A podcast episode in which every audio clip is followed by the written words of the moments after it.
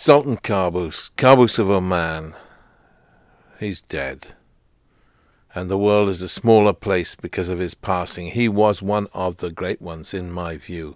We live in a world filled with hubris, filled with selfishness, filled with leaders that are scarcely worth the name leader. But Qaboos was, well, he was something else. He was really, really remarkable. And he died on Friday.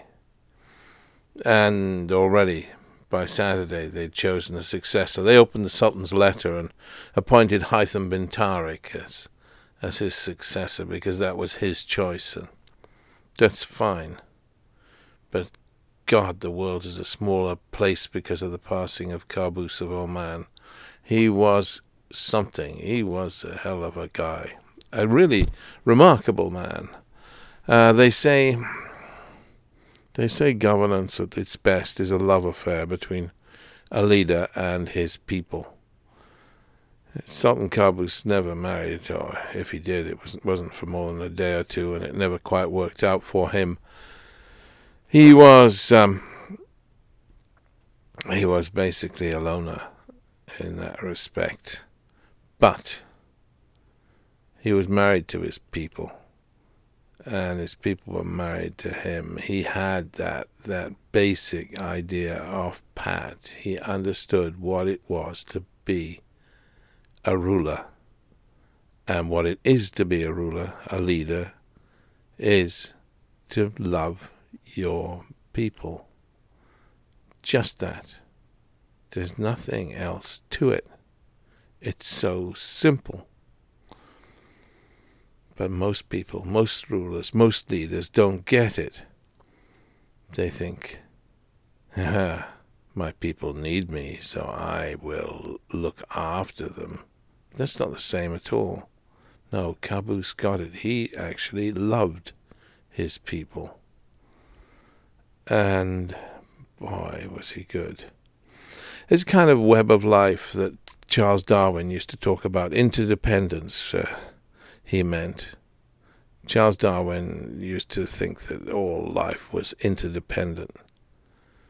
Well, Car- Qaboos of Oman, I guess, got that. He, he saw that we were all interdependent. We all depended on one another. And he cared, and he cared. Um,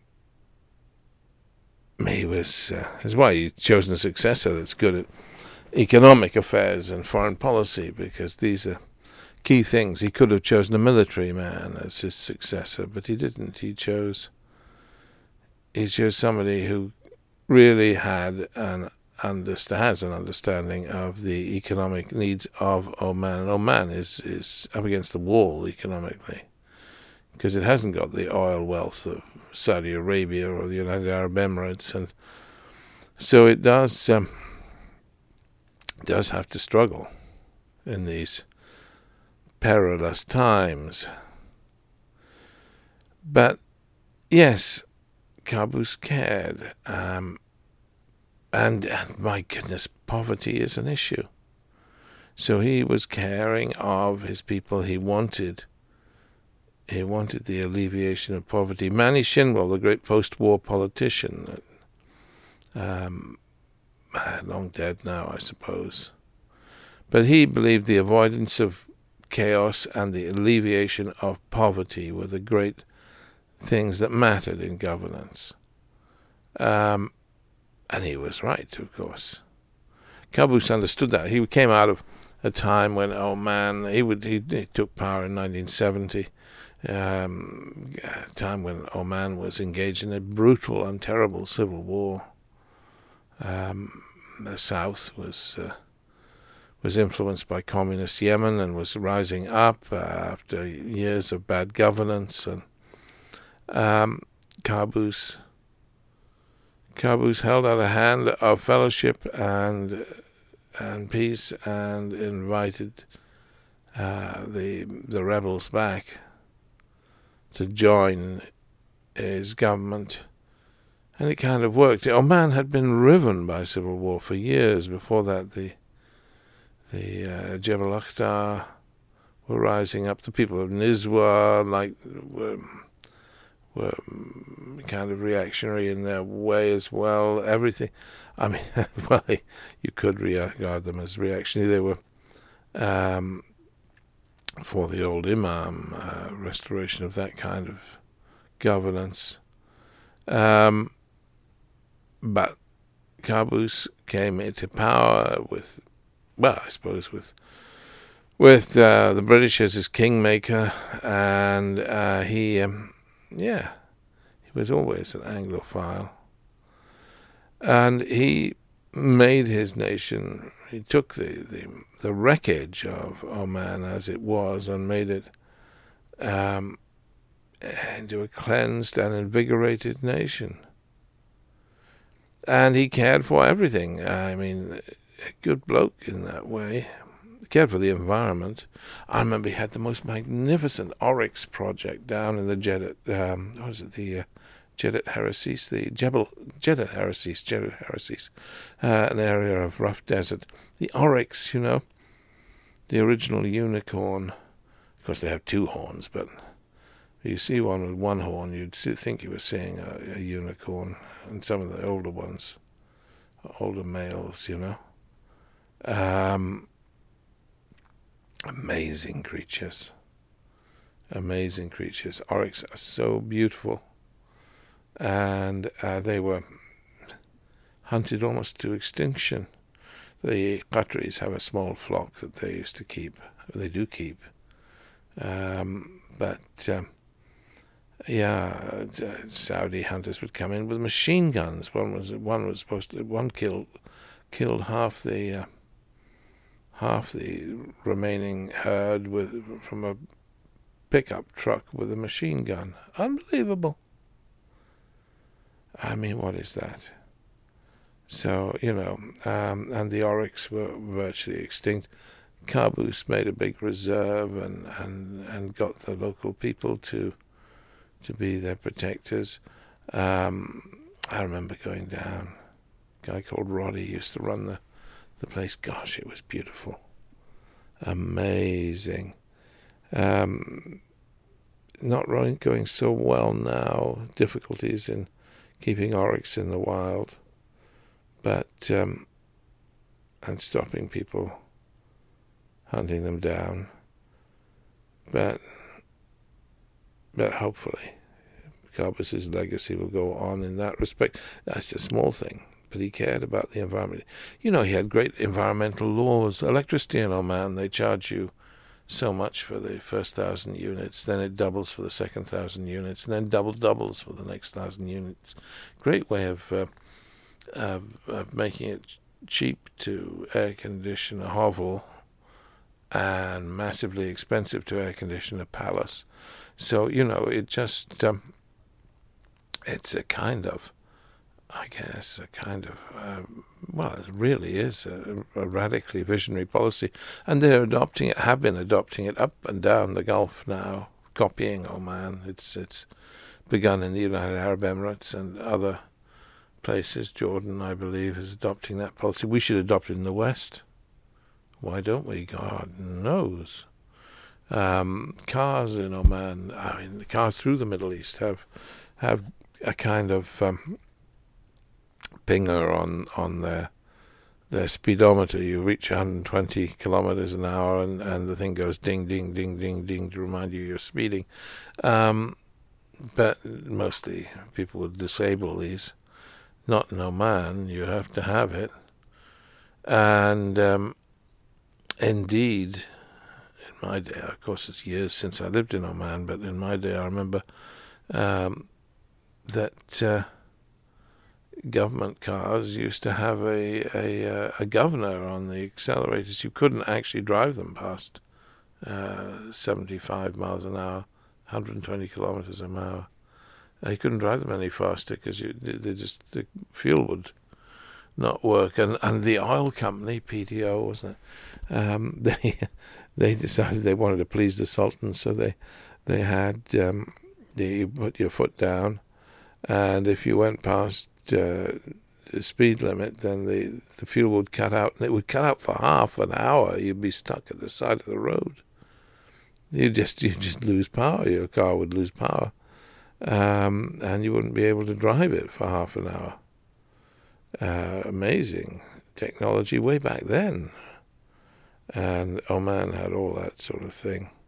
Clean, clean. What a clean country! It was amazing. Um, because the go- government, because because the Sultan believed everything should be clean. Yeah, you could be fined for having a dirty car. My goodness, that was difficult in a country where uh, people were driving in from the the interior on muddy days. But you could be fined for having a dirty car. Policemen would go and tell you to wash your car, and you'd fail to obey at your peril. Um, no, it was. Uh, it is a very clean country. Great fireworks on National Day, God. Sultan loved fireworks. Best fireworks in the world in the Sultanate of Oman. And uh, tea parties down down on his birthday. He used to, to, he used to host tea parties in the palace. Uh, boy, it was a great thrill to get an invite for you and your wife and kids to go to the Sultan's tea party. My, my, my. Cakes were amazing things to behold. Ah, and the sandwiches so delicious. Gosh, gosh, gosh, gosh. And the tea was good and strong. Yes, but there you go. I mean, but what made him great? Meet the People tours was one of his things that made him great. He would um, once a year for a month, he'd go wandering off through his country, touring place to place, meeting his people. And the ministers would be dragged up and dragged along with him. He'd actually become his bodyguard. He'd make them carry machine guns and walk behind him. Um, and they would be hauled up to to answer questions from uh, tribes in Majlis after Majlis as the carpets were laid out and the Sultan he'd camp. The Sultan would camp. Um, you know, and, and the people would meet and discuss things. Used to be like that throughout the Middle East, you know. Used to be like you kind of like uh, the United Arab Emirates. You could meet Sheikh Zayed. You, you people, but those days are long gone, except in Oman. In Oman, the Sultan did that just in Oman, where it had gone everywhere else. He would meet his people. Um, I remember, it's hard, isn't it? I first went to Oman in 1970 before the coup that brought the Sultan, the young Sultan, to power.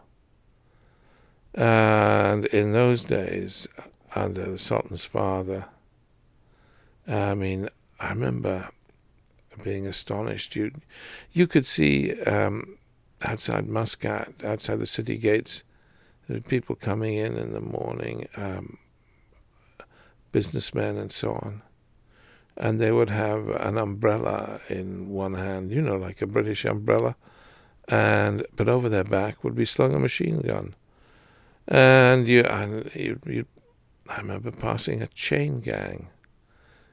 A chain gang with ball and chain. I mean, you know, a chain gang um, labouring at the roadside, and the women wore bright, bright dresses, and the city gates were locked at night. Um, all that's changed, of course, all for the good except for the bright dresses of the women. I'm sorry to see those gone now. Women have adopted the the dress of the interior, the Bedou, and, and all wear black cloaks like black bats. Well, by and large, anyway. Or at least they did in my day. Um, the um, but not in the very early days. They used to wear such bright dresses. Um, anyway, but what about the Sultans? Uh, yeah, he had a balanced foreign policy built not on hubris, not on pride, bet on uh, tolerance and and uh, reaching out to everybody. You know, I mean, Netanyahu of Israel visited Oman. Um, he Oman was was befriended Iran in um, in a place where in a time where divisions in the Middle East are harsh. It, it, Oman really was um, and is an example of of what of well, a peace building. I mean, the role it's had in Yemen. I do hope the the Hadramaut uh, and that area of Yemen, close to Oman, um, remains close to Oman because because Yemen is so war torn and, and and they need some care, and only Oman can give it in that uh, region. Oman, it's natural for Oman to do that, and God knows Yemen needs some stability. Why? I mean, what makes Oman so so good? What makes Oman so? I mean, perhaps partly it's religion. Uh, they're Ibadi, Ibadi uh, Muslim what is uh, Ibadi is basically based on a work ethic, on, on don't waste anything. I mean, an Ibadi sheikh will eat every last grain of rice on his plate, every last grain, rather than waste. Um, quite different from the normal uh, custom in the Arab world, which is to, to you know, to to to keep uh, on eating until you can eat no more and have leave lashes of food in some display of extravagance. Um, Ibadis are much more Puritan. Um, and the work ethic is very strong, in, in, just like the Puritans in the West. Um, and religion is stripped down and simple. The Sultan has built a great new fancy mosque, which is way, way away from the Ibadi tradition. Ibadi mosques didn't have great minarets and, and, and twirly bits and so on. They were simple, stripped down things. Um, indeed, often without a minaret at all. They were very basic. Um, now, of course, they're much more fanciful, I suppose. There, that, that's gone. But the basic tradition of Ibadi Islam, which is one of simple, simple purity, is still there in Oman. So the Sultan's dead. Long live the Sultan. We've now got Haitham bin Tariq. Will he go on Meet the People tours? I hope so. Oh, Sultan Qaboos used to make his uh, ministers run up and down sand dunes and have shooting competitions. I'm not sure Haitham bin Tariq will do the same. Shame if he doesn't. I bet he, I, by all accounts, he's a good man. The Sultan's dead. Long live the Sultan. I wonder sometimes about my old friends from Oman. Ali Nasser al Hadrami, Sharifa, Jamal, Miriam, how they are now. Probably old like me now. We all get older. And Oman is changing. I haven't seen Said Fahad, who uh, was my father, late father's friend for decades. But um, I haven't been back to Oman for a long time, but it is one of the most beautiful countries in the world. God bless Oman. God bless the new Sultan. God bless that country. And God rest the soul of Sultan Qaboos al Said. He was special. He is special. His legacy is his nation, and his nation is special. God bless Oman.